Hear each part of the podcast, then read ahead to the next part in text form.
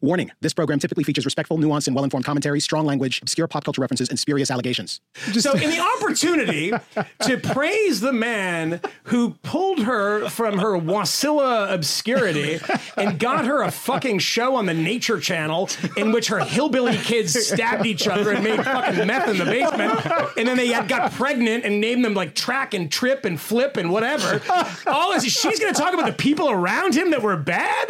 What are you talking about? We, we know of new methods of attack.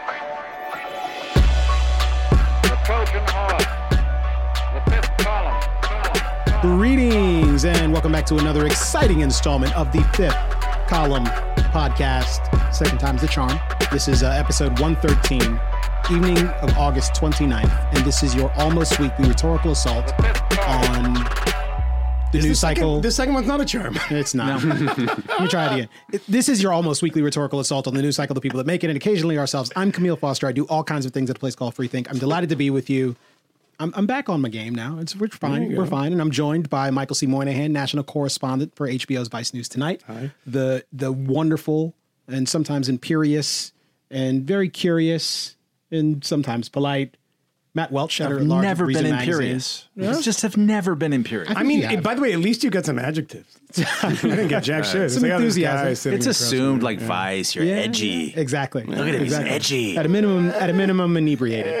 Um, and Anthony Fisher, senior editor at the Week. Gentlemen, wonderful to be with you Man, here like, he just sped in the new Anthony, like, studio. fuck that. It's Yeah. delightful. To But he got it right. all. So, I, did. mean, this new studio you reference here, when is Yeah. Josh Brolin going to walk in and interrogate us? I mean, know. this is like really. Chad, Chad, you know, it sounds it sounds great, but I walked in and Khalid Sheikh Mohammed was in the corner being waterboarded on one of these panels here. Uh, we can take a picture and post. Uh, it. It's big. Yeah, it is big. It's big. There's It's big. baffles? It's Are those- very, very those big. baffles? Yes, it's ba- baffles. What is it? I don't. What is it? Baffle? I know. Those are just boards for the Yeah. So sound. that's a racist terminology. too. oh, Enough of that. We'll get to that soon enough, I guess. like don't monkey this up, Matt. oh, now. Going right into it.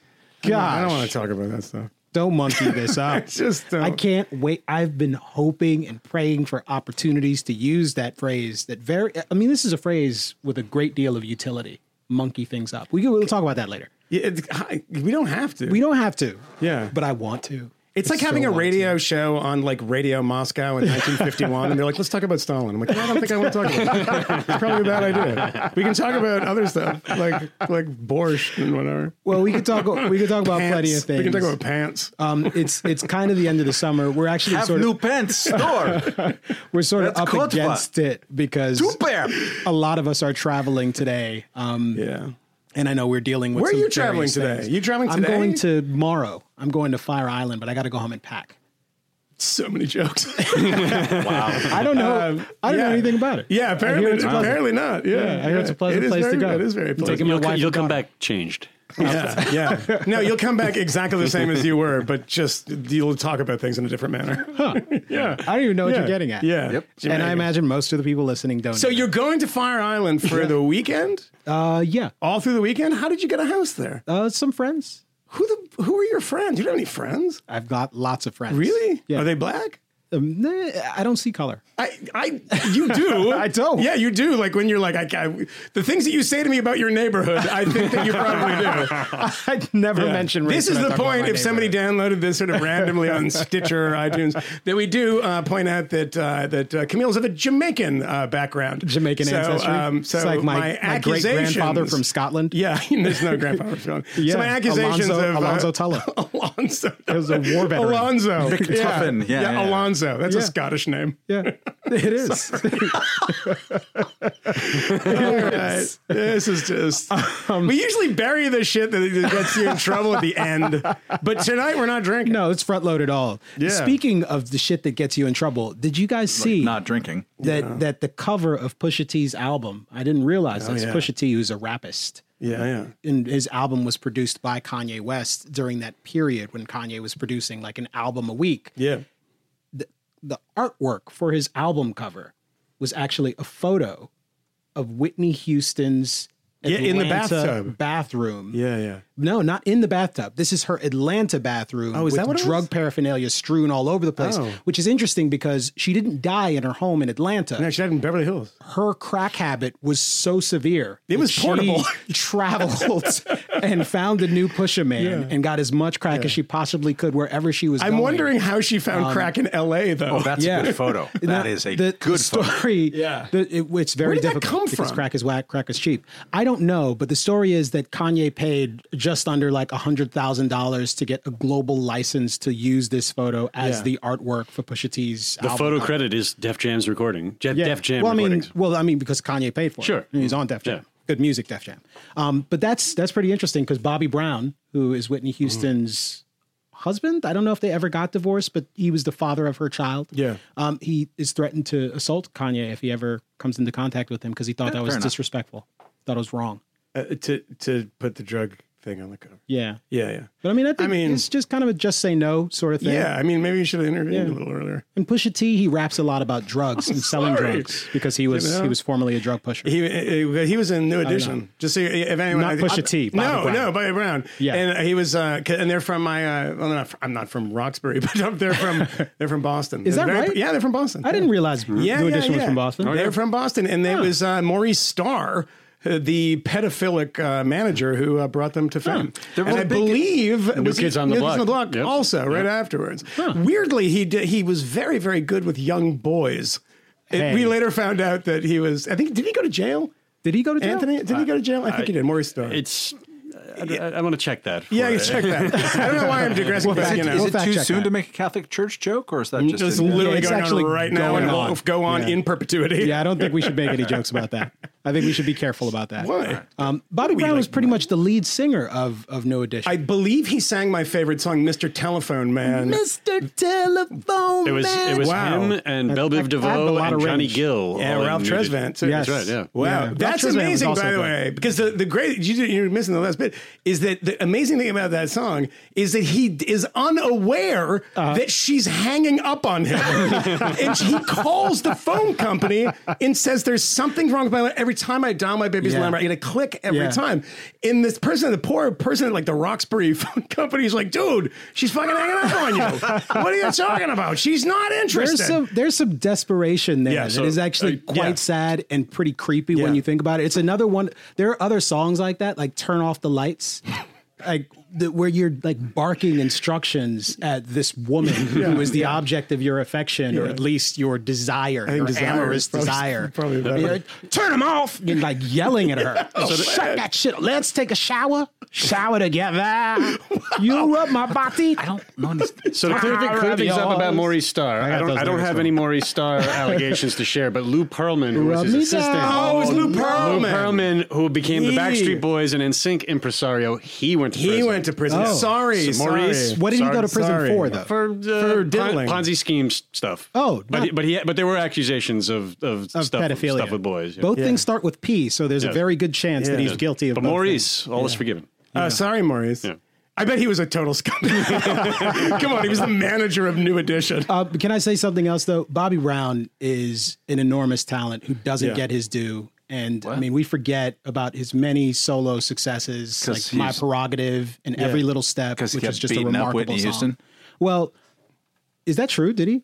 yeah, I think so. They were Did he hit her? accusations. They were ac- accusations. yes. Oh man, The whole front of And- this show and is they just were- going to be and they were called divorced. accusations. Well, look, um, and there's something else. There is uh, both the John McCain who passed away um, over the weekend, and I think we should spend some time talking about that. Also, Louis C.K., who has apparently made something like a triumphant return to the Uh, yeah. comedy I stage. He did a 15 minute set Yeah, at the Comedy standing, Cellar. standing ovation. yeah, so we have a eulogy and a resurrection, so we Yeah. can talk about those two things. Yeah. um, and uh, I don't know what else we'll talk about. We'll figure it out as we go along. Can we I- got to get we got to get out. yeah, of here Yeah, we got to get out of here. quickly. Can I say something um, uh, first? I, I, I, I, there was an intermediary that's supposed to pass on a message to you about this. Um, I was uh, in front of my office. And, and you know, periodically people come up and say things and like they that they listen to the show, and, and you know, it happens here and there. Yeah. Happened on a plane one time. It was very nice. A a uh, steward, I believe they're called. is that what they're called? A steward? It used to be. Now it's- everybody's is a that flight- flight attendant is- is all generic now. I missed that one. Yeah. I'm calling Yeah. them stewards. Don't call him mulatto either. Yeah. I- oh God, what is this? What is this awfulness? Um, eh, you Stop so- monkeying things up, so Matt quit- I'm I'm quitting the show after this after this soliloquy here. Um, but I was in front of the office. And uh, I was walking inside, and there was somebody walking down the street with their headphones on, and turned to me and said, "Hey, you know, I really appreciate the stuff that you do and the stuff that you guys do." And he was listening to the Fifth Column as he was walking by uh, my office. He was in uh, South Williamsburg, looking at a new apartment in a very nice building. So I suspect he has lots of money. kind of stalking you. That's Um, great. No, I no. He's just he was just walking down the street. Come on, in. No, but and like he was very very nice, and and um, I was a bit frazzled that day, and um, I wanted to say thank you to him because he was he was he was lovely, and he was listening as we walked by. That rarely happens. The the you know slight fandom you get periodically, but that was that was something That's special. wonderful. I like that. That's beautiful. I thought it was great. I thought it was great. uh, one one quick shout out as well. he did say he didn't like you. Yeah. Camille. that this happens Yeah. occasionally Yeah. and Yes. i presume that it's always a consequence of race Yes. um, or racial bi- bi- racial bias anyways Yeah. um, Wealth i did jealousy. i did want to shout out um, the the fans from last week we were having that conversation at the very end of the podcast about drugs and addiction and potency. Oh, yeah. and folks responded. There Yes. were torrents of responses. We got some very very thoughtful very articulate. Wish I could've some of you were wrong. Um, but it's a it's a funny cir- circumstance where i was listening to the recording afterwards and i realized that i'd been like fairly sloppy um, in going off on this particular story but i decided to leave it in there precisely as it was recorded Yeah. um, because i'd already qualified it and suggested to people that they provide some responses i certainly didn't res- expect to get the volume or quality of responses that i did or that we did but I should have suspected it because you people are quite remarkable. The folks who listen to this podcast have very high IQs. Yeah, we got people with medical degrees dropping thousand word emails on us saying, you know, this is this Yeah. is this is what you missed. This I- is what you were and kind stop of right. neglecting your patients. And I just want to point you. out that previously on this podcast, I have established that nobody who's any good brings up IQs in a non-ironic uh, way. So I'm, I'm, I I think we've just.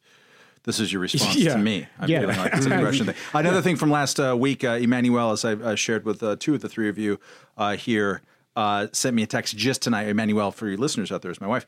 Um, uh, in reference to our last show, she says, uh, "OMG! I just saw an ad during Kornacki's Hardball, Steve Kornacki, guest Yeah. hosting for Hardball, Yeah. for an alarm system. Uh, the ad featured a Becky between two black dudes. What?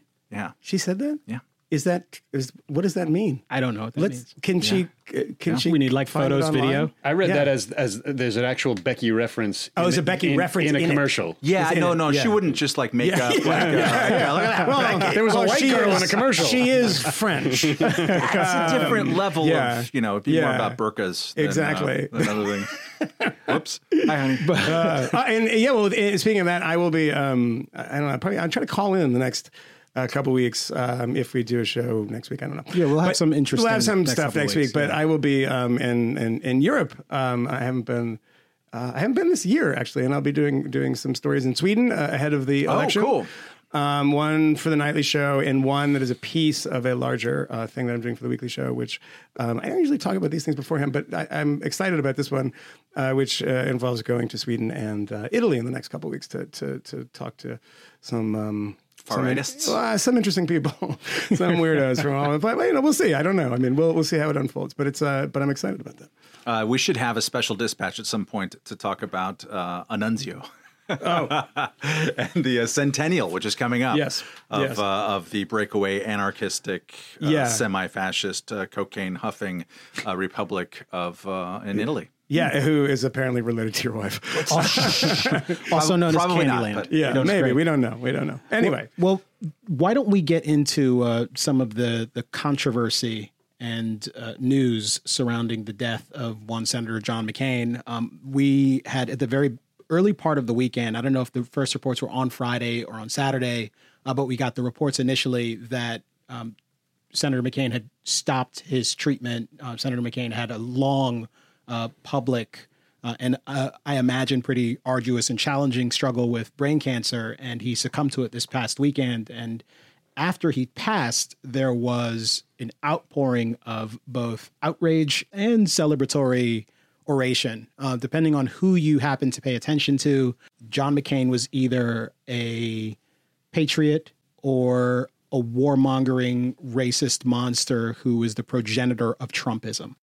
I was hopeful that we'd be able to have a conversation this week because there's a gentleman by the name of Matt Welch who wrote a book about uh, Mr. John McCain and also had a tweet storm or a thread. Maybe we just call them threads now instead of tweet storms, um, where he actually talked about Mr. McCain uh, in a way that was very nuanced and thoughtful, um, and also way too actually. compassionate.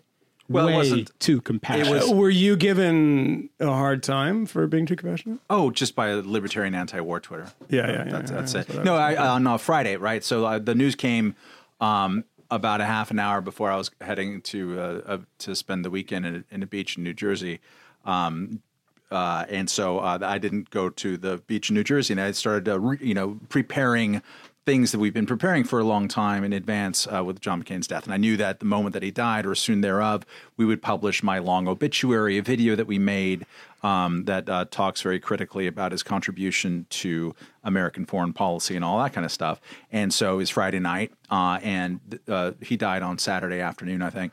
Um, and so I uh, thought, uh, well, I will lay out a bunch of tweets about just like notebook emptying things that are mostly positive um, that I wouldn't have any other occasion to say.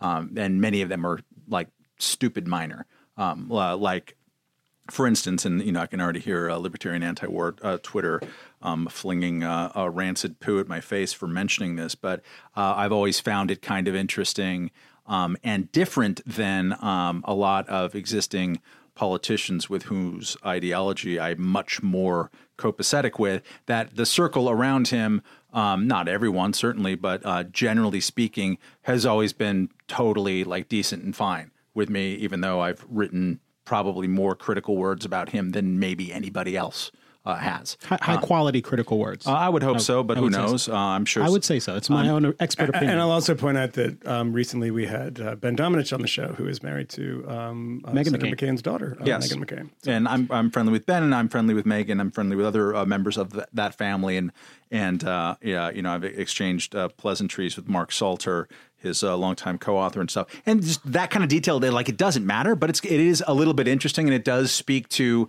an ethic that McCain had, and he had several. Uh, to, to put it uh, mildly, um, but that he had an appreciation for the give and take, uh, and that's a positive ethic uh, in a way that um, that other people, uh, you know, who again I agree with way more often, do not. Who, ha- who they have thin skins. It's all about tribal loyalty. Oh, you said that one thing to me that one time, or that somebody who once freelanced a piece for the magazine that you worked for said that one thing, so I'm going to scream about it to you on the phone a year later, um, kind of thing. That's not how the uh, and that the the circle around him worked. And so, anyways, um, what I found uh, of great uh, uh, humor from the get go are a, a couple of things.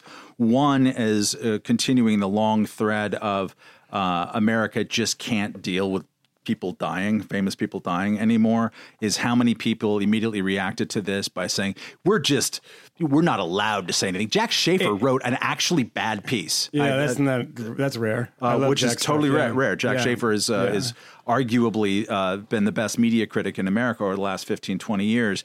Um, but he wrote a piece in the headlines like, you know, we're not allowed to criticize John McCain. That's really annoying. It's like bullshit. Uh, Look, that's that's the reflex of that, you know, the the thoughts and prayers thing, and um, you know, the criticism of that, in the we're not allowed to when you're absolutely allowed to, because most of the people in my Twitter feed were saying that they weren't allowed to, um, but they all seem to be doing it. Um, no, it's it's it's annoying, and I, the thing that annoys me most about the negative treatment of McCain and death was not that I don't think people should do that. I think I think that's totally fine. I've done it a million times, and people should absolutely do that sort of thing.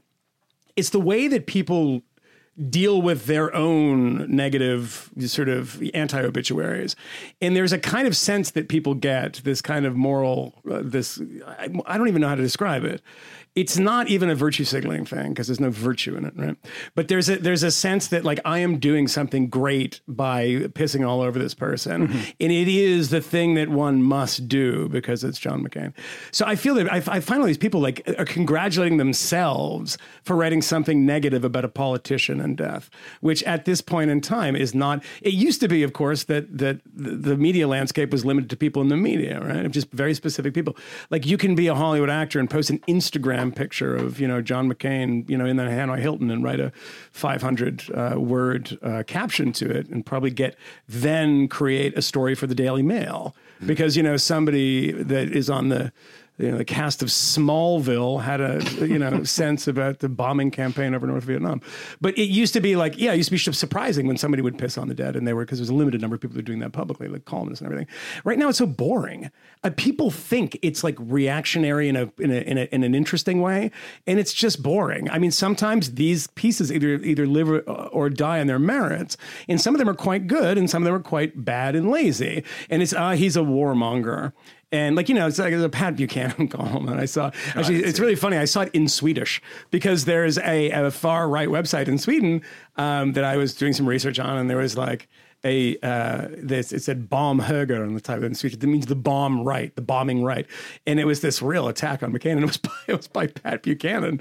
And so there's some nuanced stuff out there, and there's a lot of stuff that's just you know the the look at me, I'm I'm criticizing the dead. and I'm not supposed to. What uh, I mean, it, and, and everyone's doing this on Twitter and getting retweeted. How about you're not allowed to say this? And not you know, it's mandatory reverence in the words of uh, Yeah. of our friend um, Michael Tracey. It's just like not like it's just you can speak freely and, no and criticize, and it's totally fine. Yeah. like I literally, you know, this a couple of people like, oh, it's it's it's too soon. I can't believe you treated him with such disrespect. I'm like, he died. It's an obituary. That that that was hard. And by the way, to that point of like, you, you know, you can't do it. I mean, it's just, it's totally out of, uh, uh, I can't believe that we've come to this point where you can't even criticize. I guarantee you the next time you see Meghan, uh, John McCain's daughter, who was a very kind of a s- very, very sad thing that I saw today of her at, at, on the, the casket of, of Oh, her yeah, father. yeah, It was very, very, and- very upsetting because I've known too, McCain, yeah. I, I've mm-hmm. known Meghan for uh, a, a number of years and, and I like her. Um, and it literally has nothing to do with politics because people outside of the world of politics tend to say like, "Oh, but she believes this." I'm like, "No, no. I'm just as a person. She's very been very, very nice to me, um, and very good to me in a number of ways." Um, but I imagine that Meghan would come up to you regardless and be like, "Hey, Matt, how are you? It's nice to see you." Mm-hmm. Um, so it's not only that you can't.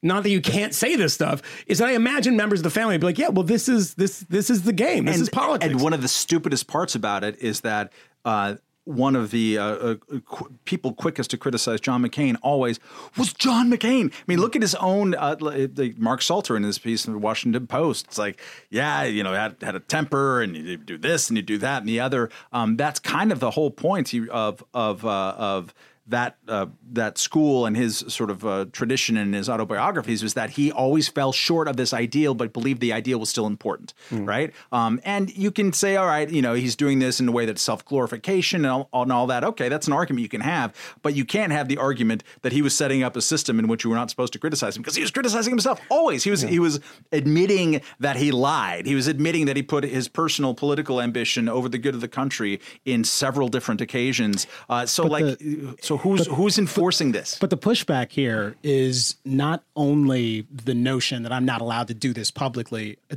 think it's also, and you alluded to this, Matt, it's the bloviating, over the top eulogies that are which is showered much on better to criticize. and it's, it's worth criticizing and it's not unlike brian williams is suddenly finds himself in a place where he is talking about the trump administration and he is now moved from criticizing him for all of his awfulness to being guided by the beauty of our weapons The, hand, we're the handful, of, the, the handful of times that Trump has bombed somebody is Sure. are, are the nights when MSNBC has decided he has become president. This it's night. uh, it's war poetry. Uh, uh, Yeah, I mean, you can't. He's the Robert Graves of Pennsylvania. I mean, it's it. it I can't.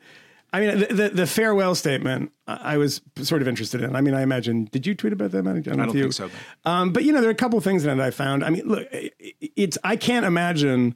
And this doesn't make this. Um, we don't want to set the bar so low at uh, President Trump bar, and it's a sort of straightforward thing. But I, I was reading it and I said, I can't imagine President Trump, you know, his goodbye letter talking about his failings and saying like, you know, I haven't always made the right decision.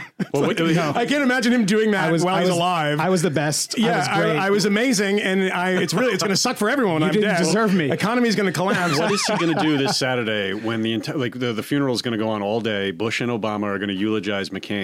Trump has already made it clear he's not going to say anything nice. He's not going to like live tweet it, and you know. But I, I guarantee you, like in the middle of the proceedings, he'll say something about the economy and how great it is and I- how. But, but I think that I, and, and to and to your uh, point, Camille, of like this over the top stuff, I was like, absolutely, I totally agree. But I think it's especially it's a, it's especially um, you know thick right now because John McCain exists as this anti. This is what the Republican Party used to be, and everyone's sharing that clip of him saying to the woman, you know, no, no, no, he's an honorable man and everything. And then, of course, by the way, there's a great um, slight kind of conspiracy theory from you know people at the Intercept or whoever, the Palestinian activists and things, who said, uh, um, yeah, I mean, you shouldn't give him credit for that because he's saying, no, he's not an Arab, he's a good man. And it's like, no, that's not what he was saying. I mean, Right, clearly Obama he thing, yeah. knew that the intonation in her voice and the suggestion what this was a bad thing, and he's saying, no, this is a good person, etc. But um, He cut her off also before she was about to go further. yeah, she was going to go further, and he was yeah he intervened and was just like, and there was somebody before a guy before him, or maybe it was a different a different town hall that said something similar, and he he intervened again. And you know, people are really praising this stuff and kind of over praising it. Sure. and it's just because he was this guy that hated the president. That was the opposite of the president, you know. And, and people tend to forget when he was running in 2008, he was probably a fascist, right? You know, the same thing with Mitt Romney, the most sort of reactionary president or president's of we've ever had. Then we get Donald Trump, and everyone's sort of wistful about Mitt Romney and, and, and John McCain. So, I mean, it is it, with with with Donald Trump on the scene and in the White House. I think that these you know flowery eulogies um, are more than one would imagine. It's otherwise. also, I think, very much so a collective uh, mourning, uh, self mourning, and self pitying of what you might call the establishment or sort of the political class of DC because they've lost for the most part. They've seen the norms and the things that they care about and the manners. I mean, I, I found it pretty curious to see, for instance, Jim Newell at Slate and, and a lot of reporters are just sort of emptying their notebooks about, you know, little uh, interactions that they had. And uh, McCain would just do little things um, that were all about uh, maintaining um, or, or having some respect for the habits, uh, democratic habits and manners of Capitol Hill. So he would engage in questions and give and take with reporters when maybe half of the the the, the Senate just wouldn't even bother with that. Like he would do little things like that. And so the political class, which looks at Donald Trump as an, an absolute uh, uh, pulverization of everything that they think is normal and good about the functioning of of uh, Washington D.C. Some of which I agree with, and some of which I don't. Um, uh, McCain was the guy who believed in that more than anybody. Um, and the thing is, they totally lost, and they they are not back. The Republican Party is not about to go in that direction. The mood of the country, more importantly, is not suddenly going to say, you know, John McCain died. I really.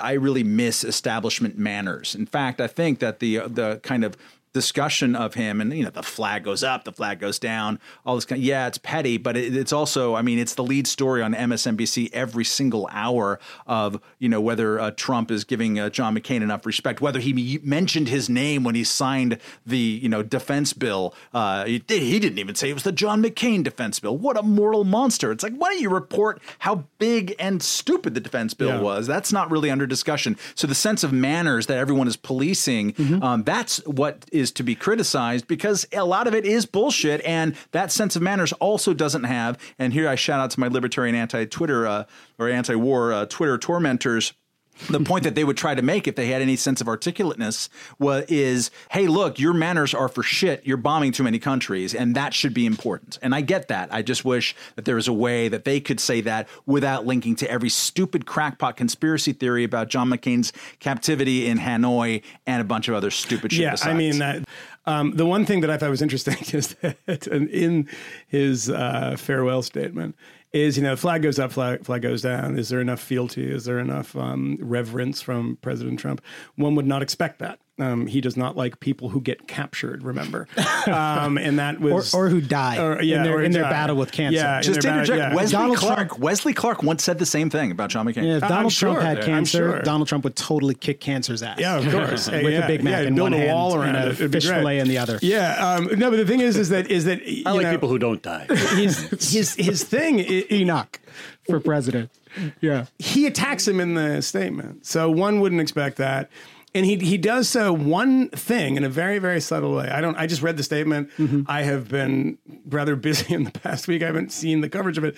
But there was one thing that stuck out at me. That I was just like, I couldn't believe. I mean, he said it before, but I was surprised that it was in this farewell statement. And he said, you know, how that he believes in the republic and ideals of X, Y, and Z. And the United States is not um, uh, is built on this and not on blood and soil. Yeah. And that is, of course, a German reference. Um, people tend to forget that is that it's kind of entered the lexicon in some way. We're talking about the alt right, et cetera.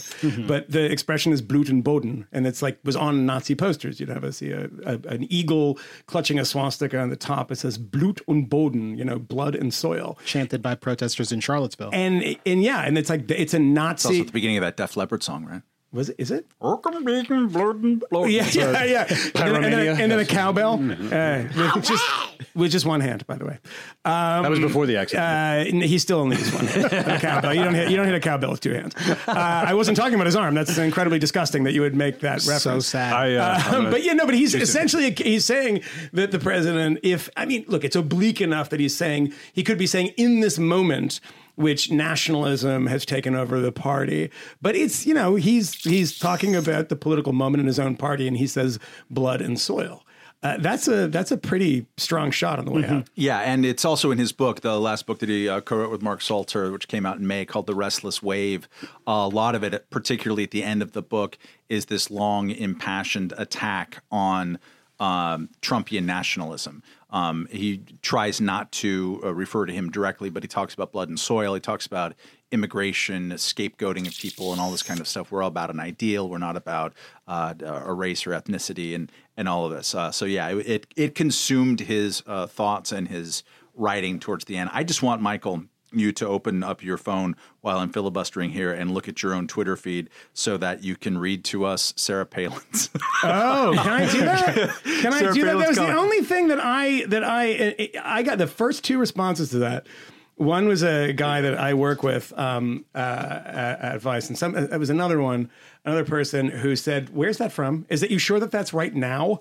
Do you, that's that's a pa- Yeah, where was it from, actually? Uh, it was an I just interview. trusted it was an didn't look it up. interview that she did um, with the Daily Mail for all of its its moral failings. The Daily Mail actually you know gets on the phone pretty quickly and got Mm-hmm, uh, uh, Sarah Palin. This is what Sarah Palin uh, said, who owes her whatever her career is. It's not a political career. Her career is a as a huckster, uh, as a national huckster, He's a national grifter. political figure. Yeah, I she believe I, already. I, uh, yeah, I believe I called her a grifter on uh, on on Twitter.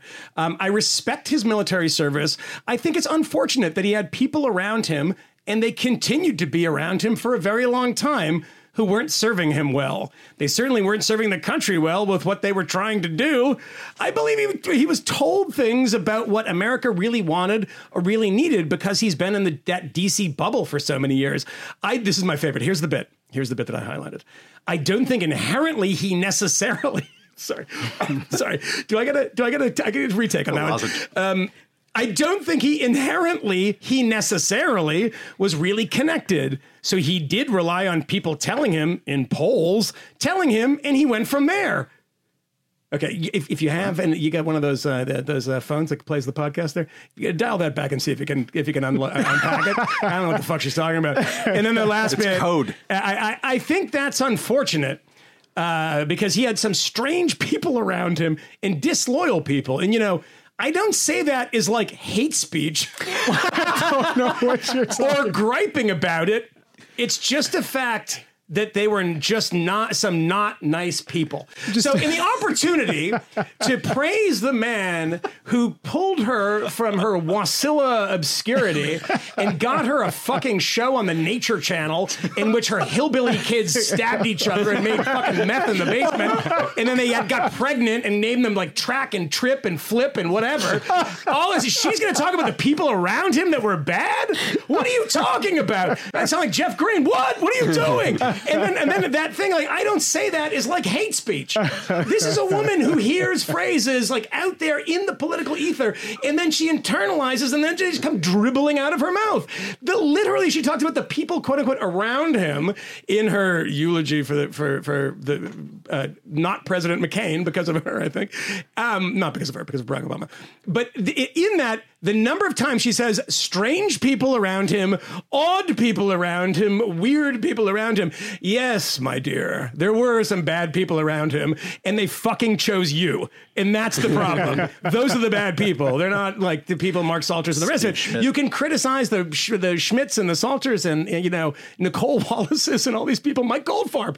Uh, I love you, Mike. you can criticize Yeah, you can criticize Mike. Um, but this hilarious thing, it was just that was her first response. And I mean, uh, even on the one thin fact that she's trying to, or argument that she's trying to make there, it's just kind of wrong. There isn't anyone, or there hasn't been in the last 15 years. You, can argue 20 years ago, McCain was influenced a lot by Bill Kristol and David Brooks and a lot of the uh, kind of uh, uh, Weekly Standard uh, neoconservative 90s set because it was sort of a new line of thinking for him.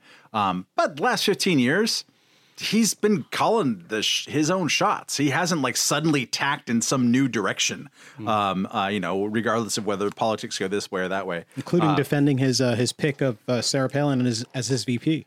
Uh, not really, a lot of criticism. He said what I mean. What he said It was in kind his, of a half. What he said in his book is that he preferred Joe Lieberman and he wished Yes. that he had uh, acted on that preference at the time. He would have lost by a That's- lot more. that's I think so. That's true. I think he would have lost by a lot more. Uh, I, I mean, and uh, the Vox political editor had a really uh, inane tweet um, that Jack Shafer again held up as like an example of why you know the the pack is coming after, um, saying like, oh, okay, so we're not supposed to say. I'm being told that we're never supposed to say that he picked Sarah Palin, and which led to Trump.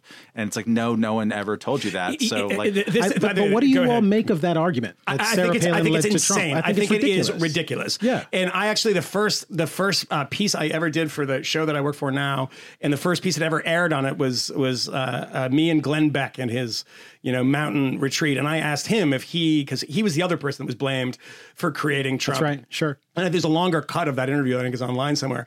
And he he he said no, it wasn't me, and he actually made a fairly coherent argument why it wasn't him. But let's let's let's take this in two parts. The first one is that there is a presumption, an after the fact presumption, that John McCain and the people around him and they are responsible for this. They take all the blame and they should get all the blame. I don't, I'm 100% in foursquare behind that. But let's be honest in the sense that they did not know what they were getting.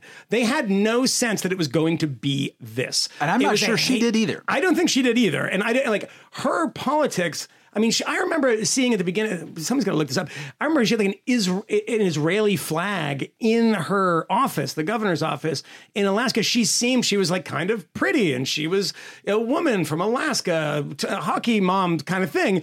And I don't think people they had any sense that Sarah Palin would turn in to what Sarah Palin turned into. So, I mean, they're they're completely ultimately responsible for that. But I also don't think that that's they knew what they were getting. And the second part of that is that you know what. Here's the thing. If you have somebody that comes into the political discourse saying insane things, saying stupid things, and barely, barely putting a sentence together, and so there is kind of a straight line from her to Donald Trump in that sense. But it's it's on the American people who fall for this stuff you know, it should be the case that I would hope that if you put a person like Sarah Palin out in, you know, in, in Switzerland or something, I don't suspect that the Swiss people would be like, this is pretty good. I like this. And the American people are responsible for this, and they liked Donald Trump for a variety of reasons. And if it wasn't Sarah Palin, it would have been somebody, Somebody else, else. yeah. The idea that it was just this one thing, and you know, we went back in time and stepped on a bug, and then all of a sudden civilization was different. Come on. Yeah, there's a there's a, a good point there in terms of uh, certain figures responding to the incentives of the political marketplace, and I think it's arguable. I mean, her record as a governor is actually pretty interesting. She fought corruption of Republicans and kind of went after the establishment. She considered herself uh, at least somewhat libertarian, uh, independent minded. She was weird and interesting. I remember talking to people at the time that the pick was made who were in Alaska and like, and you know, not Dem- not Republicans, but like, hey, she's more interesting than the caricature. Watch out for her. But she goes, she gives her big speech at the RNC. People are conservatives are rapt. They Yeah. love it because they've always held uh, McCain at arm's length for a variety of reasons. and suddenly they they fixate on her, she might well have. Uh, responded to the political marketplace, and just like Dinesh D'Souza has responded Yeah. to the political marketplace, a lot of people have changed behavior. Tucker Carlson has changed behavior because of the reward system in the political marketplace. Trump it was canny enough um, uh, perhaps evil enough, depending on how you look at it, to respond to the incentives that laid right there. Changed his position on immigration, most notably of all things. Did he? In 2012, in November 2012, he said the reason Mitt Romney lost was because of the maniacal, in his words, policy of self deportation, which is just so cruel to our Latino friends. But Donald Trump, at least from an economic standpoint, has always been pretty vehement in his resistant, well, in his objection to certain sorts of trade policy. Trade, yeah, It's but- the only thing And, he's been and consistent on, low yeah. income immigration. He was not. Uh, I'm sorry, low skilled. He was very he was very protectionist and, and criticized immigration levels at that point. Yeah. But but the the the self deportation stuff Sure. that you know that that he the absolutely mean spirited stuff. He, He, said you can't be that mean spirited. You will lose That's- elections. he was and 100 percent Sure. on board with that And Republican that was in November of autopsy. yeah, 2012. yeah, that's true. Which is essentially also what he said about uh, the Republican uh, attempt to replace Obamacare. That it was also cruel. I mean, yeah, this He's, is he's actually of- said that recently. Yeah, I as said well. it recently. Yeah. And you Which- know, the other thing that, that one final thing on this is that is it changing the mind of all these things that Donald. It's a slight digression that all these things that Donald Trump flipped on. It's the same thing is true of his detractors sometimes use language that Donald Trump used about other people. So remember in the Reform Party uh, when he was, was sort of competing with uh, uh, Pat Buchanan, he called him a fascist. He called him a Nazi. Sure. He said this man is a Nazi. He's a fascist. He's an anti-Semite. He's bad. And like, and now it's like post Charlottesville. It's like, yeah, like it, I, you know, when I talked to Dinesh D'Souza a couple weeks ago, and he was like, "This is what the language the left use as fascist." So I'm going to deal that right back to them. I'm going to call them fascists because they're the true fascists. And it's like, you know, Donald Trump. Like a while ago, was calling Republicans fascists too. Just so you know, if you're keeping score at home. But anyway, It's always the most extreme uh, criticisms with him. I'd be remiss if I didn't, Matt, um, commend you for the piece that you have at Reason, which I saw resurface this week. Be afraid of President McCain, which I do think is like a really illuminating piece, as is your book, in underscoring John McCain's political philosophy and the the notion of sort of national greatness as a potential danger that we should be concerned about if we are people who are at all interested in individual liberty as an essential precept that ought to be defended. These glossy notions of a cause greater than yourself, which, if I'm not mistaken, was um, was it slogan of his uh, of his presidential campaign? Yeah, yeah. Um, country first, but like he's been saying that phrase, Yeah. "cause greater than yourself." I mean, which is a, a normal uh, kind of martial military notion. Certainly It's- is. and it's also a very It also makes my skin crawl. it's also very uh, normal uh, uh, uh, as it happens, and it's a rabbit hole we don't want to uh, dive into. Uh, AA thing. Um, uh, he had uh, he used, and that's what actually got me interested in him as a subject. Besides being just sort of naturally attracted to him, because I'm a journalist uh, from the 1999 and 2000 run, because he was going against the evil empire and calling uh, Jerry Falwell agents of uh, uh, intolerance and doing all this fun stuff. Um, uh, but uh, reading his books, like I saw all this stuff that reminded me of the Big Blue Book of Alcoholics Anonymous. I'm like, what the hell is that?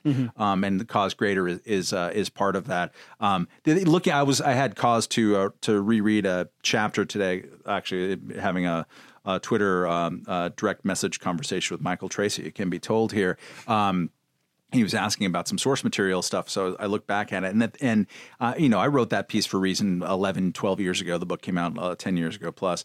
Um, what get the only thing gets me mad is not that. I mean i've had a chance to write about that for a long time but it's really that um, his ideology was was was sitting there uh, in plain sight. Um, I, the, the biggest source of of my books were his books uh, as much as anything else.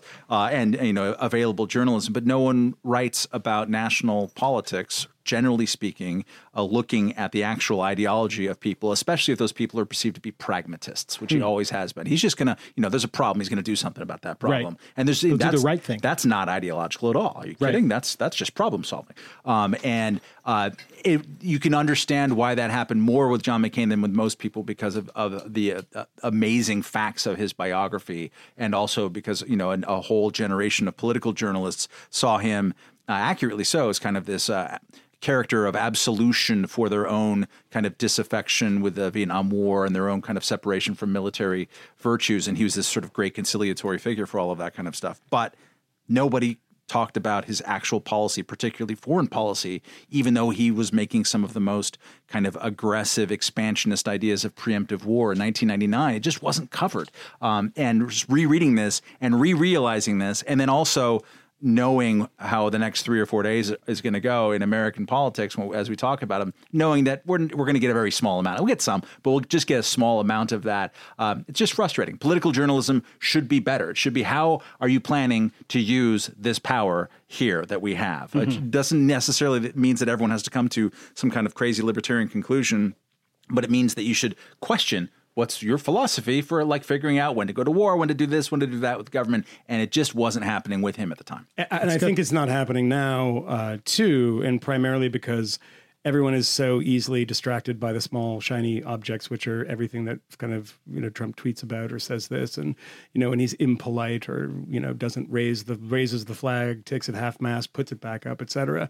Very few conversations I hear, and again, this could be my failing and not and this could these, these could be out there um, I should uh, uh, uh, seek them out, but not a lot about what the president, the current president, is doing with his power um, and how he views power in a mm-hmm. sort of broader sense. They're like, well, you know, we don't have to think he doesn't have an ideology, which is kind of true and not well, true. No, the other, they believe and, there and is dodge, there is a, a there is an ideology for them. It's white supremacy. It's the notion that the president is deeply racist, and that is what is animating all of his policy. In fact, I think it was Noah Smith was talking about um, immigration and the fact that immigration, and particularly this notion of um, racial exclusivism, is effectively the animating force of the Republican Party right now, or of the right, anyways.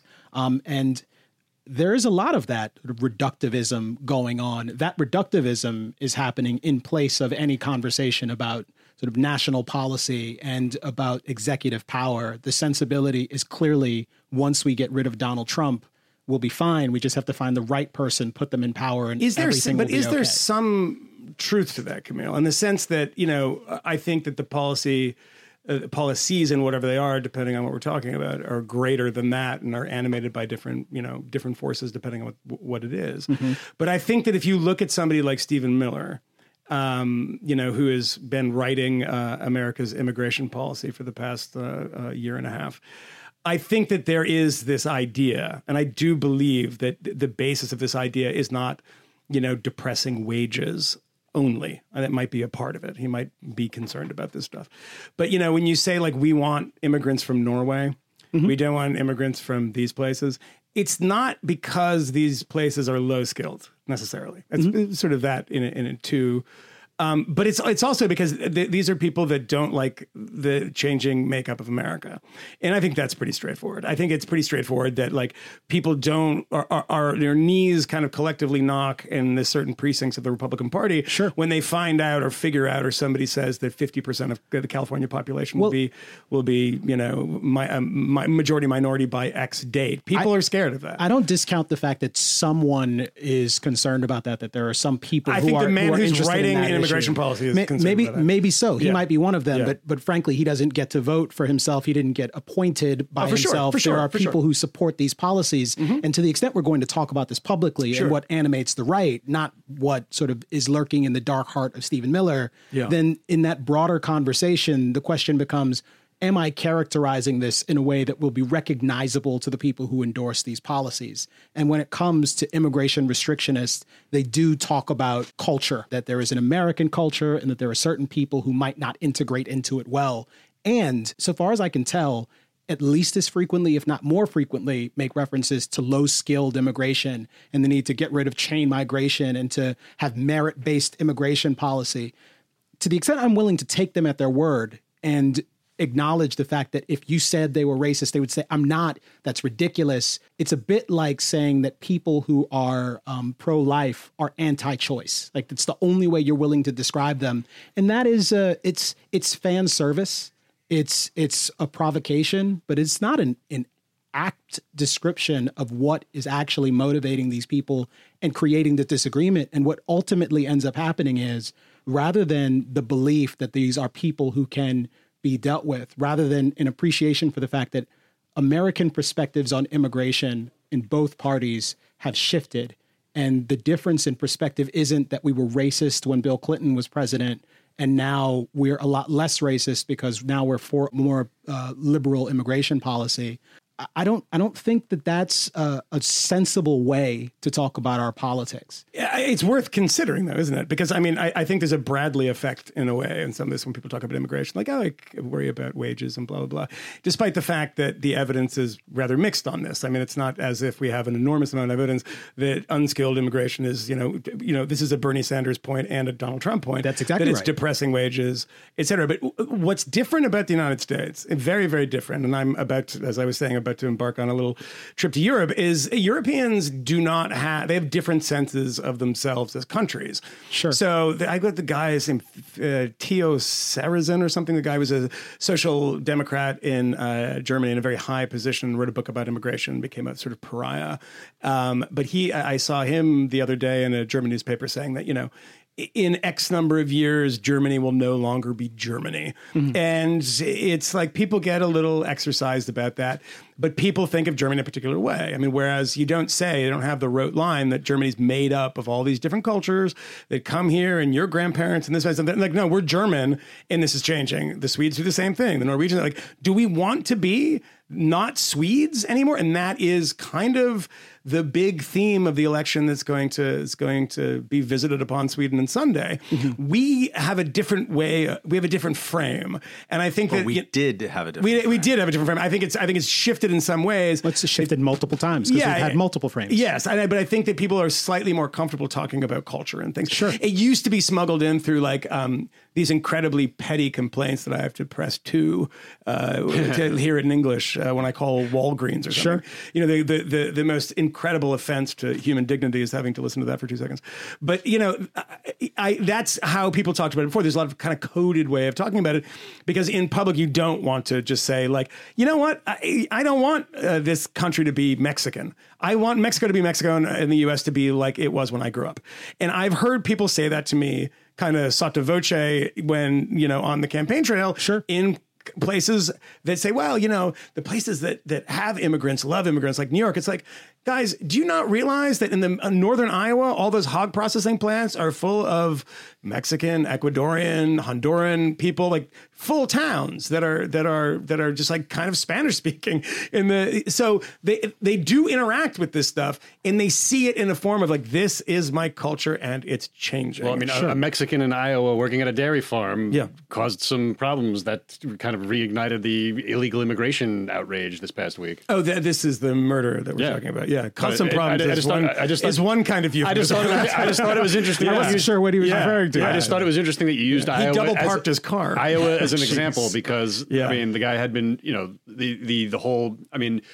People may have missed this story. I doubt it, but uh, no- Molly no one missed that story. Molly Tibbetts, twenty-year-old college student, was a jogger jogging, and this uh, guy who appears to be an illegal immigrant from Mexico, who had been working illegally um, at a dairy farm in um, in Iowa, apparently stalked her and killed her when she told him to buzz off, uh, or she was going to call the police, and that this tragedy, this absolutely horrendous, heinous crime, has reignited the argument. Um, the arguments that zero tolerance uh, policies against illegal immigrants are the only way to go because any one of our daughters or sisters could be next, could be the next victim. I mean, Zero just, tolerance usually works, so that, that should be Yeah. that should be Great fine. history of it, I, I, yeah. I mean, Kmele, I think I think my uh, my uh, what is it, the Maslow hierarchy of needs, which I've never understood what any of that means.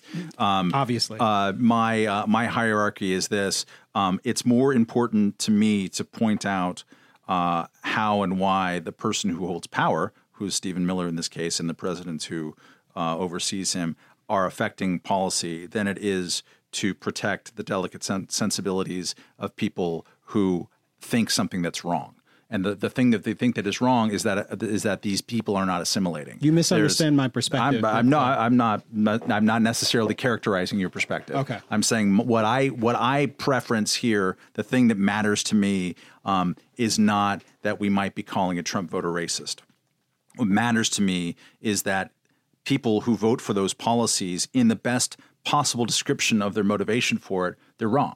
they're wrong. They're wrong about America not assimilating people. Not only that, they're wrong, and Trump is wrong, and the Trump administration is wrong, and the things that they emphasize over and over and over again the uh, the, the criminality of of illegal or legal uh, immigrants preferencing Norway and then like calling uh, Nigeria a shithole country, and then they're sending us their worst people. Nigeria sends us the best people of mm. basically any concentrated. Sure, I, I think Nigerians. I think Kmele and I had this conversation not too long ago. I think Nigerians in America make a twenty odd thousand dollars more on average than Than white anybody in this room. Yeah, Yeah, yeah. I, think, I think it might yeah. be the Yeah. most successful in on a number of different metrics. Sort of sub, mi- and just um, before immigrant Matt gets group. to this point, I just say Yeah. this is that that you do often want people from quote unquote shithole countries, Sure. because because there are people with enormous amounts of talent and have no place to sort of expend that talent in their countries, and it's great to have them come here. yeah, here. low skilled immigration actually- is, is awesome. Yeah, That- it's and like, which is more, I think uh, more of a uh, of a uh, an argument that you need to, to wage and win and convince people rather than it's just simply untrue. But it, it what is untrue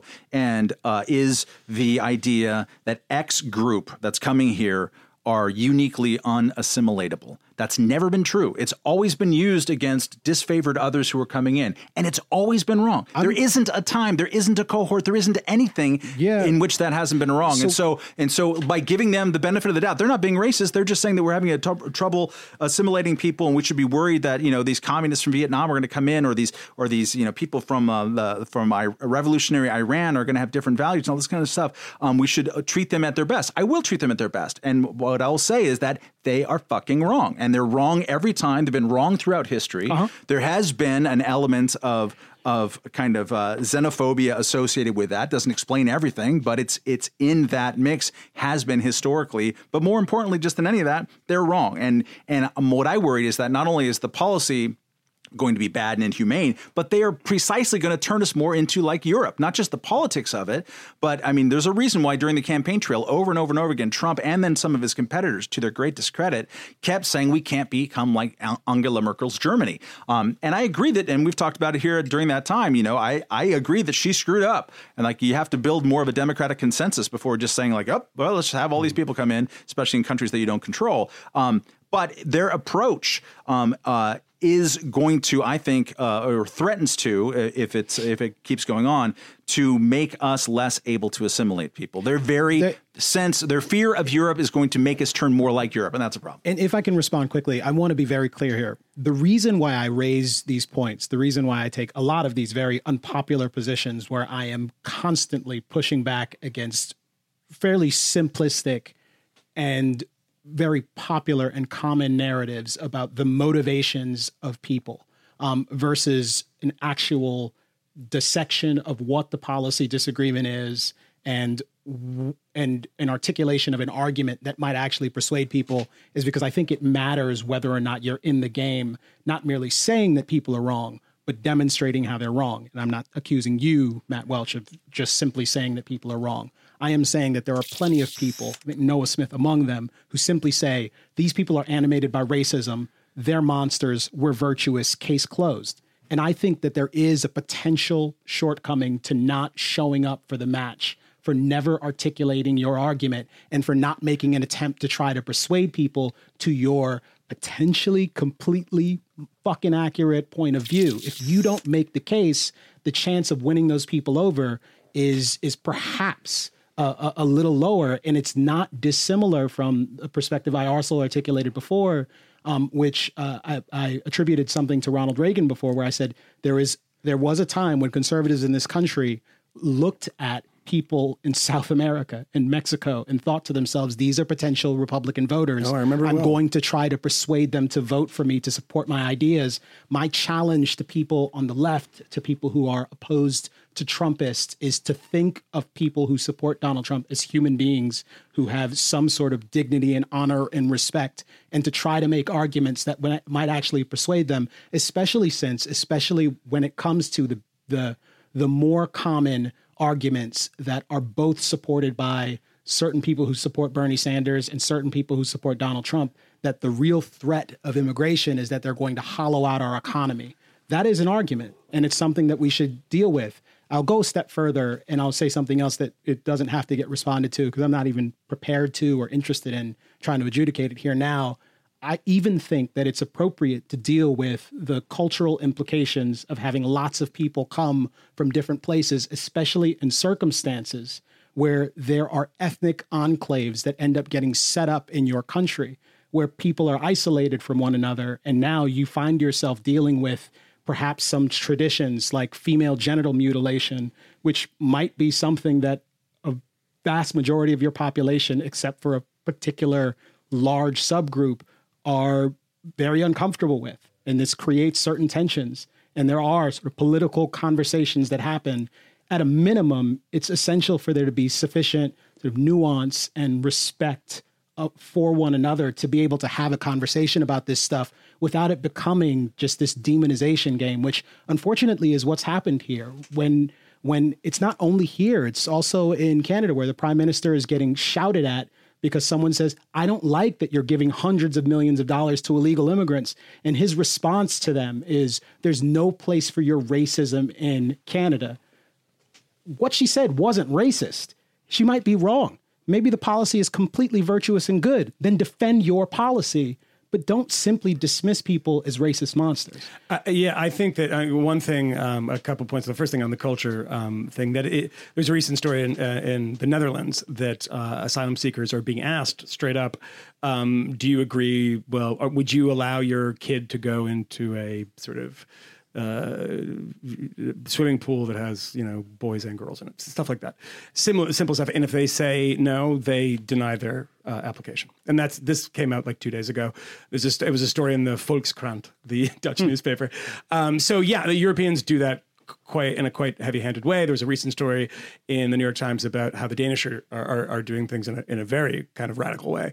Uh, so yeah, I but to to Matt go to go back to Matt's point, which I think is is right. And the one kind of wrinkle I'm going to throw this out there is that uh, yeah, there is no examples in recent American history of integration uh, not happening, and just this this it, it, it always does. Second generations. I mean, you just go to Miami and look at people whose parents came, even if it was 1959 at the beginning of the revolution, or if it was the Mariel boat lift, or what. These second generation people tend to assimilate. The one danger I would say is that there's been a shift in in a political culture that I find slightly dangerous in this when when it comes to assimilation.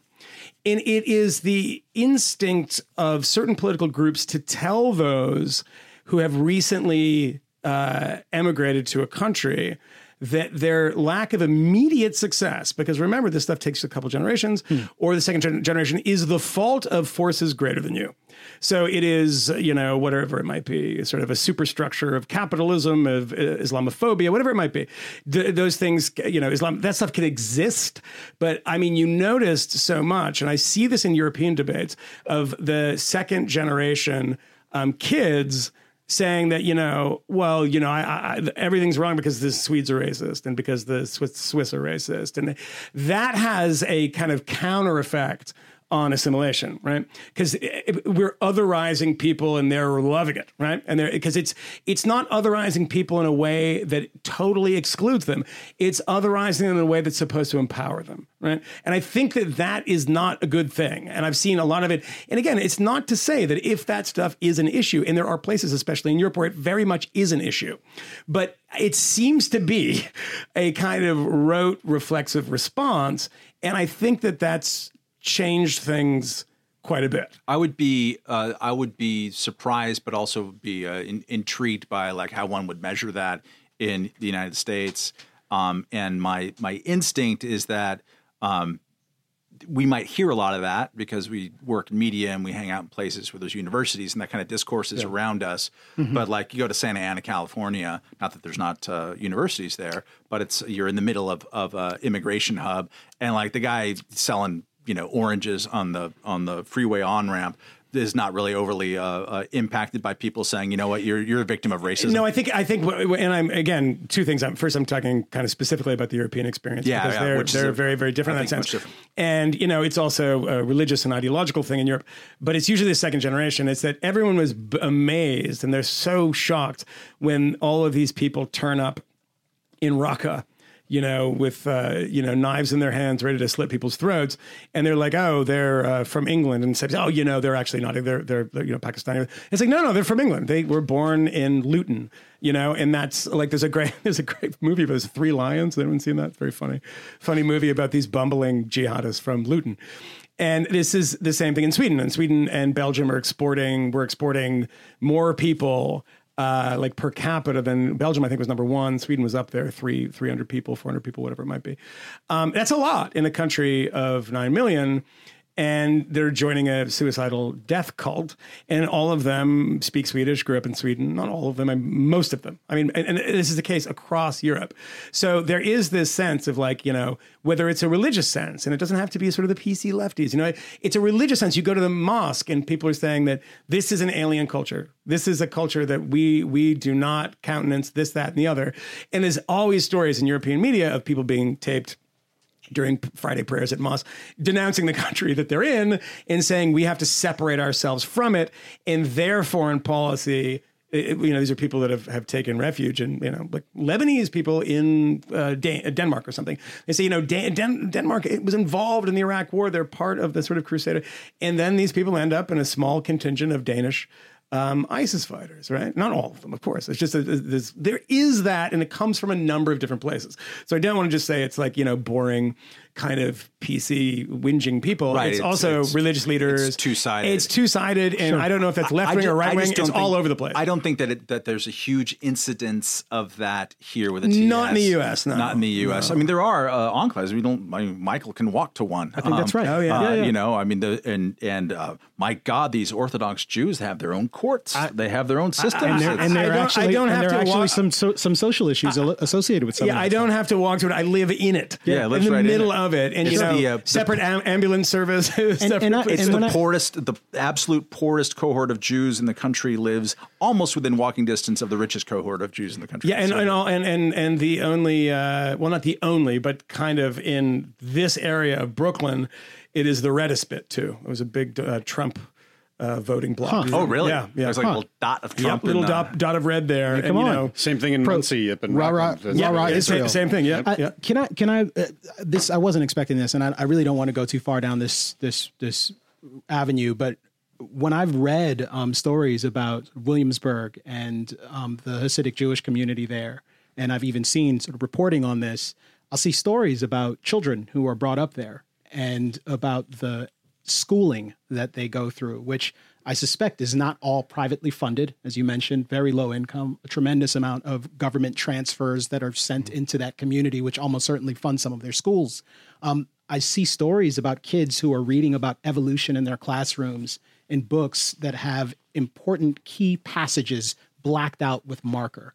Um, it's the sort of thing that makes one, even a libertarian individualist like me, like somewhat former uncomfortable. libertarian individualist Yeah. like you. Uh, But- no, but there's no former about it. it- I'm it's saying it makes me uncomfortable, and it's and it's complicated. And with so many of these issues, again, for me, it's the retreat to the simple argument, to the castigation, to the otherizing. Not that you do it, Matt, but it happens commonly, and it it so far as I can tell is the most fundamental aspect of the criticisms of Donald Trump beyond him just being sort of personally gross and grotesque. It's he's awful. He has monstrous motivations. There's something dark going on there. It's not a particularly substantive critique. And I think that that misses the point. I think we do have to engage know, um, just- on the ideas, and we do have to we do have to have a bit more respect for people who cast votes in either directions. But I mean, I, don't I don't want to I don't want to belabor again, the I don't- point, I so I'll don't- let you finish it off. at some at some point, tell me to uh, shut up. I, I won't tell you to shut up. Uh, I, it's just that I do have respect for people, but they're not going to be protected from their own wrongness. I'm and, not- And I my and my and my own sense of irritation at hearing the same goddamn arguments over and over and over again, impervious to the counter arguments, which are, are are lengthy and rich and varied, um, and and that and you know there there are things that are more cut and dry. There are things that are more uh, um, uh, you know uh, arguable, like the impact on on um, native born uh, uh, lower income wages and that kind of stuff. Um, but a lot of the basic arguments, the basic arguments put forth not just by people who vote for Trump, but by the Trump administration that are leading to actual policies of doing things like intentionally separating uh, small kids from their parents at the border as a deterrent uh, effect of taking in the lowest number of refugees in modern uh, American history of doing things like this. I mean, it's it, these are tangible things that are affecting uh, human lives, and Totally I'm true. just more interested in both the, those things that are done um, and also the wrong arguments that are con- continually used for them and the wrong facts put forth by what is supposed to be an impartial government. I'm with and, you. and I will I will not have a lot of patience and I will not always be um, uh, gentle in in my uh, uh, my I'm with uh, you. Criticism, particularly because those people have power. I'm with it's you. not just the fucking Minutemen rally in and, and, it, and it matters when it's an extension of the previous administration's policies. If I as can well. end on a recommendation, um, uh, we're talking about uh, the Orthodox Jews. Very good uh, doc on uh, Netflix called One of Us, which yeah. is great. It's very, very good. It's about you know people who are leaving the Orthodox community, and um, if you think that there's a certain religion that has a monopoly on um, stupidity, I'm not talking about any religion in particular. Um, uh, uh, you will be disabused of that if you watch this film. It's very good. So, speaking of religions with a monopoly on stupidity, uh, Louis C.K. did a, a stand-up routine. I don't really get saw how what that's did there. funny. Yeah, Good. yeah, Maybe yeah, there's something yeah. there. Maybe whatever. There was an, there was another religious thing happening this week. Yeah, but he made what- his, uh, as, as I mentioned earlier, he made his triumphant return to the stage. Um, and by triumphant, I mean incredibly controversial. Many people are very unhappy about this. Um, and from some perspectives, this is uh, total typical white male behavior. The expectation that you can recover when you're ready to, that justice hasn't in fact been served, and uh, he needs to be in timeout longer. Still, he went on stage and he told a bunch of jokes. I don't I don't know what to say about this. I don't know anything about the routine that he did on stage. Never, it didn't address the controversy. I, I would Really? I would Nope. suspect not. No, I thought he he he, he would. I um I was kinda what he hoping you know that's what you know, and he's a kind of denizen of the cellar, of the comedy cellar, and and people. My favorite bit of this is that people drop in. Right, this is the big thing. Like when I was shooting there. Uh, for a story, um, and I was shooting with Judy Gold. And uh, before Judy Gold went on, uh, somebody on the bill, I can't remember the name on the bill, but it was Amy Schumer, who did a, you know, they, people go there and they work out their material and they kind of warm up. And that's the great thing about going to the comedy cellar. You know, somebody I know went there when, um, uh, God, what was the night? It was Chris, Chris Rock and Dave Chappelle both performed 15 minute sets. And like you pay like a $10 cover charge and you're down in the basement of the comedy cellar and you get to see these insane pros that do stadiums. And the funniest thing about this Louis C.K. story is that the guy who owns the comedy cellar said, well, we did get one complaint um, of somebody who said, I, I, I should have known that I was going to be in a room with Louis C.K.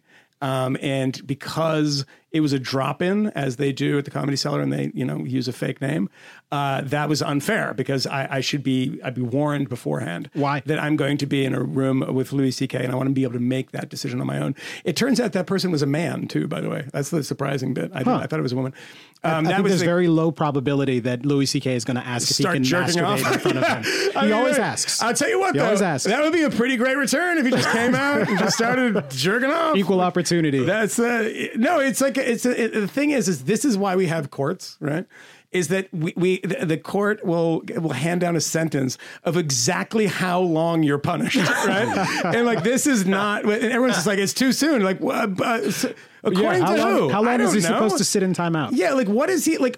People can buy. I know this is so stupid, and it seems like you know a little too even basic for the show, but people can buy his tickets to see his shows. People can watch his television show, or they don't, right? And the one guy was like, "Well, I didn't know he was performing." It's like, "Well, I'm sorry for the trauma you had or inflicted by hearing like fucking airplane jokes for 15 minutes." But you know, come on, like I don't like. What is the guy? How long is it? That's a question for you. How I was, long? I was. Uh, How long? Uh, this doesn't answer it, but it just it says that uh, it shows that this is still with us. I was looking on the Twitters, I think on the subway ride over here, and uh, Ralph Nader um, was uh, not talking about masturbation or Louis C.K. Sadly for all of us, but he was uh, uh, angrily. Um, wondering why we're thinking about uh, uh, renaming the Russell Senate building to the John McCain building when we could name it, uh, rename it for the Lion of the Senate, Ted Kennedy. Um, And uh, and uh, some somebody who's uh, known to us like a Mark Hemingway type figure uh, said something like, "Hey, I, there's this movie you should you should watch." yeah, yeah. but it's the, like Ma- the Mary Jo Kopechny building. uh, it's. I mean, there, Yeah. there. We rehabilitate almost every. Almost nobody is driven away forever, especially if they have any potency left. And I'm sorry to use that word. I'll come up with another one. Uh, so they have some kind of uh, power left in uh, in their lives. We just kind of like weirdly deal with it. I if mean, Ted, but if Ted Kennedy was still alive, he'd be being raked over the coals. Come on, I mean, it happened to Bill Clinton. I mean, you have people like Bill Clinton, Bill Clinton saying, is like, still going to get paid three hundred fifty thousand dollars for his course. next Yeah. speech. Of course. No, that's true. But, you know, it is, I mean, now you do have to have the kind of, you know, hand waving and saying, hey, I'm Matt Yglesias. Um, now I, I'm kind of on the side of the Arkansas Project. you, know, you know, I'm a Richard Mellon Scaife fanatic now. Even the guy don't who know. directed that movie Chappaquiddick, which wasn't easy on Ted Kennedy, said in an interview bizarrely that he would not have made this movie if Ted, Ted Kennedy was still alive. Why? Yeah, yeah. He, he didn't follow up on that. I, it, it, it kind of it, it jumped Yeah. out at me when I wrote about the Probably movie. wouldn't have got the f- funding. Probably, yeah, Uh, probably wouldn't have gotten greenlit. But this kinda is straight up. You know, so you know, we're talking about how long does someone have to be in timeout? You know, there's there are compounding offenses to Louis C.K. Uh, performing for 15 minutes at the Comedy Cellar, and Michael Ian Black Mm-hmm. tweeted.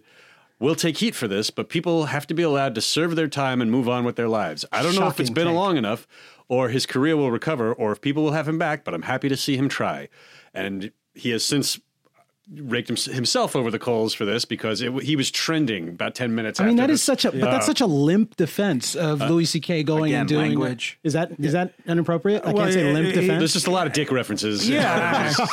the man is in timeout because but he it is a wasn't limp, limp. But it is, but it is a limp defense, and uh, Well, but the, the people are saying like, oh, he, people should be allowed to serve their time, and like you said, Yeah. we don't know what the We don't know time is. I don't know. what time the the other thing though that is still. But we should also, but but go people should be, I'm sorry, quickly. No. People should be able to uh, serve their time, blah, blah, blah. But people should also be able to, like, you know, question what that amount of time is without being, tr- without trending on Twitter and being called all every name in the book. which is kind of what I was about to do by saying I still have a very difficult time with the fact that Louis C.K. and some of the other worst monsters, the actual certifiable monsters of the Me Too moment, Louis C.K. isn't the same kind of monster as someone who actually forces themselves on someone to have sex. And when I think about the account of Louis C.K. having these awkward interactions with women where he's asking if he can masturbate in front of them, in as much as there might be some sort of power dynamic, that's not a qualification and me excusing anything. It's it's me saying also. Um, in as much as that might be a thing, there's also something really sad about a person that is so insecure and so unself-aware that that is the position that they put themselves in especially when you're super rich and famous and you could take your money and go buy like a half million dollar sports car hang out with like the migos and drake at a strip club throw a bunch of money in said strip club It- it- and do a- it's a exactly what future advises Yeah. go back fetish. home with a bunch of It's bad compulsion, bitches and have sex with them Yeah, but it's but it's a compulsion and it's a fetish. I mean, he enjoys. Yes, of course. Because that's weird. Of course, it's not. It's yeah, but that fetishes are right. That's well, that's why they're fetishes. That is the weirdest But- thing. But look, I mean, people have strange fetishes, and and it doesn't make it right, and he shouldn't do that kind of thing. But it is like, I mean, keep in mind that the comparison, I guess, isn't often made. People are thrown in the same basket. But I mean, my friend Lauren Sivan had the experience of Harvey Weinstein masturbating in front of her without asking, and there is like, you know, I I, I don't know if because I don't know the Louis C.K. I mean, to be totally honest, I don't I don't want to get in trouble because I don't know the story back to front. I remember reading about it in, the, in some of the details, but I don't know if he was ever accused of asking, people saying no, and him continuing. And I do think that there is a there is a I- I certainly difference between those things. that. I mean, there's a difference yeah. between like cornering somebody as your Harvey Weinstein and being some like comic. And I think a lot of this stuff was before he had the Louie show. I think before even Lucky Louie. So the power dyna- dynamic it is contingent upon what time in his career it is too. He just was like a schlubby comic at some There point. was a, there were there were there were no accusations that I saw that he did it after being told no, but there was a lot of pressure from like his reps put on people to keep quiet. Oh yeah, for sure. You know, yeah, and that, there's and that- a, that is also a compounding. Yeah, yeah, yeah, yeah, violation. yeah. And that, you know, there's some, there's a lot of bad business in there. Yeah. And you know, I mean, I he's getting famous hmm. and getting more famous, and then this came out on Gawker in a mm-hmm. blind item, right? It was a, it was first, it was a blind item. It was like what ginger comedian from Boston who's half Mexican uh, masturbates in front of people. Like, I mean, it was pretty obvious. And then one of the comedians also gave a talk to did a podcast where she basically described him to a T without Yeah. naming him, saying like he was a comedian, now he's like a French filmmaker. Everybody knew who it was. Yeah. and um, then people. What was even happening after that uh, was uh, journalists were asking questions on the red carpet of some of his friends. Yeah. and then they were getting blackballed from asking questions of anybody anymore. Well, the funny thing is that I saw the the destroyed film. I love you, Daddy. Yeah, I saw I Love You Daddy in a press screening. And um, it's if you watch the film, I mean, it'll ultimately come out. It's like a confession. Yeah, to- I've heard that. I mean, it's like this is somebody who's like, yeah, yeah, yeah, yeah. I, I did this, and it's it's gonna sneak up on me. But this is that's prior prior to the Me Too thing coming, really starting. It, really it- starting. well, yeah, it, it, Shot it, it premiered. It premiered at Toronto Film Festival like months, like two months before Me Too came Yeah, out, and yeah. it was going to be. There was a release date from The Orchard, Yeah. and it had to be pulled because of uh, when Louis was was outed in the Times. So Yeah, who, who doesn't come back? funded. Harvey Weinstein doesn't come back. no. Kevin Spacey. Kevin Spacey's not coming back, but you know the, They tried. the Aziz Ansari was thrown into this mix too. Like there, there was a head, there was a headline like a day or two ago. And what was that story about? Wasn't it, like, hang- weird real quick, they oral said, sex or They something? said Louis C. Well, because Net, Netflix said Aziz can come back and do his show Master of None whenever he wants to, and so this was Whenever thrown- he wants, huh? When, when it, it was thrown into a headline, oh look at this, Louis C.K. and Aziz Ansari coming back. Aziz Ansari had a bad date. Yeah. like that's the worst thing that you could say about Where him. one of the complaints was that uh, she, he poured red wine and she wanted white. Yeah. Wow. And- and- and- I- I- that was the one too, and It's that was actually the one that made uh, Bari Weiss, our friend Bari Weiss, a thing. Uh, the co- a column defending uh, Aziz, but that was the one that everybody I knew, regardless of political persuasion, regardless of background, uh, just said that's that's gone. That's gone too far. And, you know, after the fact, look, it's the thing that happens with stories. I mean, if there's a story about a controversy in a company, for Yeah, instance, yeah. and the details turn out to be not as compelling as people thought they were going to be. The only thing that people remember is there was a story about this company getting in trouble. Nobody remembers that the details were kind of, you know, well, not not really that bad. Aziz Ansari is now forever enshrined as a, a, a Me Too As a part of uh, that perpetrator Yeah. of some of some sort. Because I don't think people really remember what happened with him. I don't. I certainly. Don't. I remember reading the piece and kind of scratching my head, and I remember her saying that she went to his apartment and things like that. But I remember just not not only being underwhelmed, but being slightly outraged by that this thing was being treated with seriousness by anybody. the perversity of the the kind of catch-all controversy like like that the the fact that every small infraction every imagined infraction gets upgraded uh, in some fashion perhaps not to the worst possible offense but something along the lines of the worst possible offense. It feels like it is part and parcel of this more academic sentiment that there is a kind of continuum of guilt that all men are a, a part of the continuum of disadvantaging women. And simply by existing and being a man you are in fact a participant in the the patriarchy. And in much the same way, I mean, that is effectively, I've described white supremacy to a T. Privilege. The notion of white supremacy um, and the fact that we live in a white supremacist world. Uh, of course, all of that sentimentality ignores the fact that whatever it is that gave rise to our current ci- ci- circumstance, whatever the horrible deprivations and past injustices that have given rise that gave rise to all of the bad outcomes and the maldistribution of wealth or power or whatever else it also gave rise to the reform efforts that have created a more just and amiable world I don't know. The whole thing makes me uncomfortable and a little queasy. Like when when you make an observation, like it's different when you force yourself on someone, and it's different when you're masturbating in front of someone who has asked you not to do it. It feels like a pretty banal observation to make, but it's become something that is increasingly dangerous, and it's become a, cir- a circumstance where people view you as unable to be an ally in the cause of getting rid of bad actors if you are also concerned about the excesses that people are indulging in to try and confront these horrible, genuinely bad things. I I don't think it's going away. I mean, there, there's a a very common argument. Everybody here has heard it, and I think probably 90% of people's kind of predictive powers and Rasputin like frontal lobe saying, Where is this going to be? in 10 years. And everybody that I know says, you know, it'll flame out.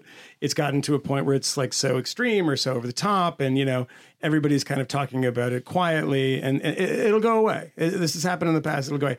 I don't believe that anymore. Hmm. I do not believe that's, that it's going away. And I get an example of that recently is that I sent you a story, Kmele, the other day. Hmm. And you said to me on the way in, and, and we can talk about what that story was. You said, Did anyone cover this? It's kind of crazy.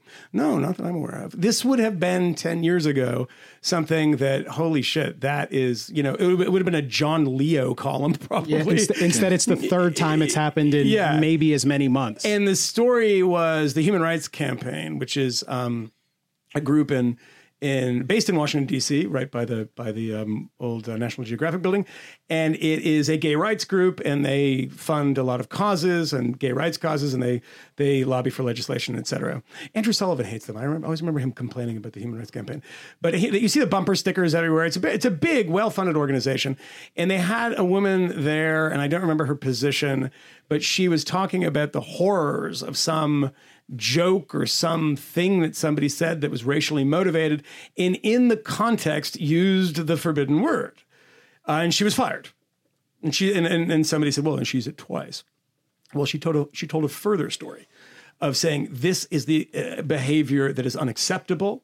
These are the things that we should we should rid society of and the response was was uh, to fire her for using the word context be damned it didn't matter and it wasn't even something that i remember like you know the guy from mozilla that made some gay marriage kind of comment and everyone was like oh, it was like he, a big debate." he was actually supporting like the gay marriage legislation or something, or the anti-gay that. marriage Yeah, legislation. Prop eight. anti- Prop Right. eight. And, and, you know, that was a big thing. And like, yeah, I guess it's on the other side of the issue. Mm-hmm. Maybe that's different. But it just seemed like these things that cost people their livelihoods and their jobs would be like adjudicated in public in a different way or in any way at all in the past. And I think that this stuff has come so fast and thick. It's, it's kind of, the cement is kind of dried on it now and it's settled. And we just take it as, as this is the way, like every email that you get in a work situation. I mean, I have friends that send me internal work emails from there, like, you know, because you know, people that listen to the show and like know that we kind of are skeptical of some of these things. In every company, whether it's, you know, uh, you know, Morgan Stanley, it's not just like, you know, uh, Nike or something, or, you know, that sort of project this outward progressive kind of thing, or Portland, Oregon. It's everybody. And it's just part of the fabric of the company. A diversity officer is going to be there. You're going to, it's all, it's just integrated. And I talk to younger people about this stuff being like, wow, isn't it crazy? They're like, what are you talking about? This is what, this is, a, I, this is my first job and this is how companies are, right? Uh, we probably it's just finished. We yeah. probably don't have enough time to uh, to to completely pick the scab on this, but uh, this as com- this mindset behind that uh, overlaps with something that Fisher and I are going through, and that you both will eventually, if depending on how far you go into the New York public school system. Um, but uh, the uh, middle school uh, uh, in various uh, parts of the New York uh, school system, including mine and including uh, uh, Anthony's, um, are changing. They're they're in, uh, enforcing a diversity plan uh, for integration and inclusion. And so, on two weeks ago or so, we went uh, to our local library, the local councilman, to hear. It was supposed to be like a community feedback thing. Um, it's scheduled in the middle of August because that's really when the parents are around. Um, the overall uh, uh, gist of this uh, diversity plan changes a system in which um, uh, fourth graders and going into middle school or going into fifth grade are told you have to show up uh, every day in class. Attendance means the most because middle school in the New York system, um, uh, it, there's kind of a school choice thing. So you uh, you list the schools in order which ones that you want to go, and they look and they and they judge to see whether you did well on on tests and you were, were a good uh, egg and all this kind of stuff. Well, their diversity plan changed that system into uh, junking all what they call screens, all of them. Eh, There's, we're not going to judge kids. We're just going to make sure that every single school has at least 52% of people who are either uh, poor, uh, living in public housing, or from uh, uh, minority groups that are having troubles.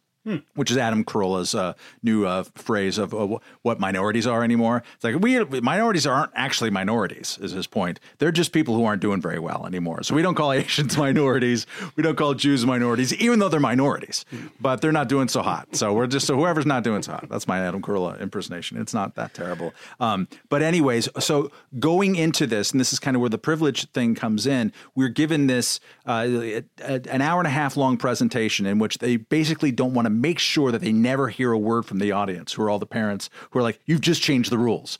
Like you've had workshops for two years uh, about something about the diversity and integration and inclusion things that we safely could ignore it. But uh, if you would have called them, "Hey, we're changing the entrance rules to middle school," there might have been more participation. Um, all of the slides were like this school 10 years ago and this school now and it was 10 years ago it was 50% white but now it's 70% white that's a problem um, it was just the default was the problem. They had slides showing um, rubber you know uh, fire hoses in like alabama in the 50s Yeah. this is in park sense. Fucking slope.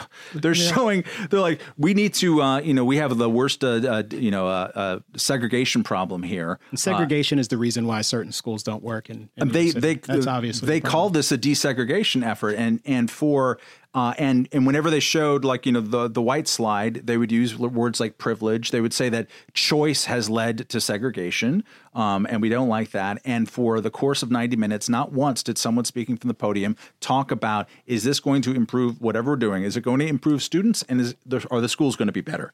Which is kind of like the only thing that, that parents care about. But that one notion we need to combat the sense of privilege is was the only overarching value in the whole system. And and the and the judgment by which we're going to uh, measure this is how integrated the schools are not anything else like that. Um, it is the way in which that mindset which you could just see it you know uh, among the 25 year olds who work at your media companies among people who squawk too much on college campuses. No it's actually right there in your local public school and it is going to be the dominant ethos much more than hey is the is the school getting any better? It was shocking a woman at some point 45 minutes in had to just interrupt like pulled a needle scratch and said i'm sorry i just have to ask is this going to make the schools better and what about is this going to be better for students and they like uh, That's quick- not the standard. quickly shot it down. That wasn't the standard. I mean, Yeah. you can go and and, uh, uh, and I will send you the links uh, to the actual diversity plan and and all of this. It will shock you. None of it. I mean.